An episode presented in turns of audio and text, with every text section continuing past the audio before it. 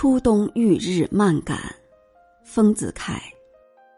离开故居一两个月，一旦归来，坐到南窗下的书桌旁时，第一感到异样是小半书桌的太阳光。原来夏已去，秋正近，初冬方到，窗外的太阳已随风南倾了。把椅子靠在窗缘上。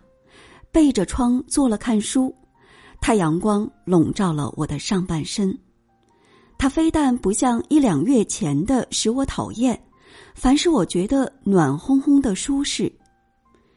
这一切生命之母的太阳，似乎正在把一种去病延年、起死回生的乳汁，通过了它的光线而流注到我的体中来。我眼倦冥想。我吃惊于自己的感觉，为什么忽然这样变了？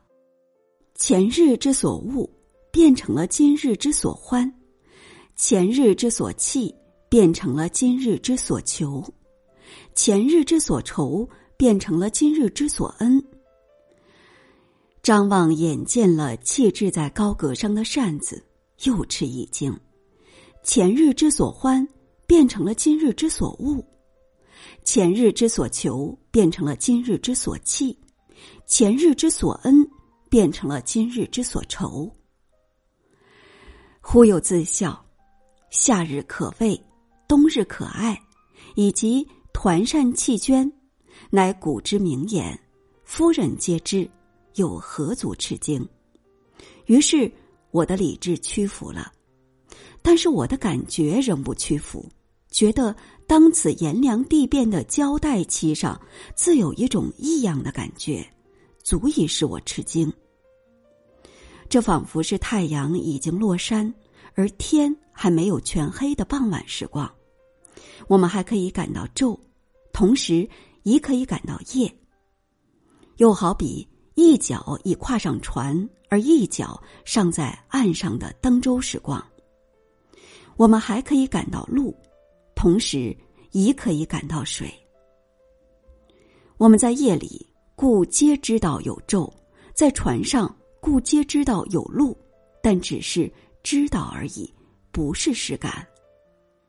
我久被初冬的日光笼罩在南窗下，身上发出汗来，渐渐润湿了衬衣。当此之时，遇日的实感与灰扇的实感，在我身中混成一气。这不是可吃惊的经验吗？于是我索性抛书，躺在墙角的藤椅里，用了这种混成的实感而环视室中，觉得有许多东西打变了相，有的东西变好了，像这个房间，在夏天常嫌其太小，洞开了一切窗门还不够。几乎想拆去墙壁才好，但现在忽然大起来，大得很。不久将要用平围把它隔小来了。又如岸上这把热水壶，以前曾被茶缸驱逐到碗橱的角里，现在又像纪念碑似的矗立在眼前了。棉被从前在伏日里晒的时候，大家讨嫌它既笨且厚。现在铺在床里，忽然使人悦目，样子也薄起来了。沙发椅子曾经想卖掉，现在幸而没有人买去。从前曾经想替黑猫脱下皮袍子，现在却羡慕它了。反之，有的东西变坏了，像风，从前人遇到了它都称快哉，欢迎它进来。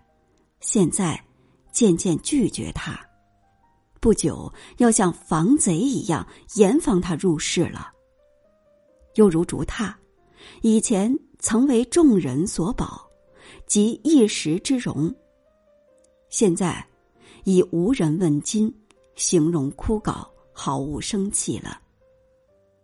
壁上一张汽水广告画，脚上画着一大瓶汽水和一只。泛溢着白泡沫的玻璃杯，下面画着海水玉图。以前望见海水图，口角生津；看了海水玉图，恨不得自己做了画中人。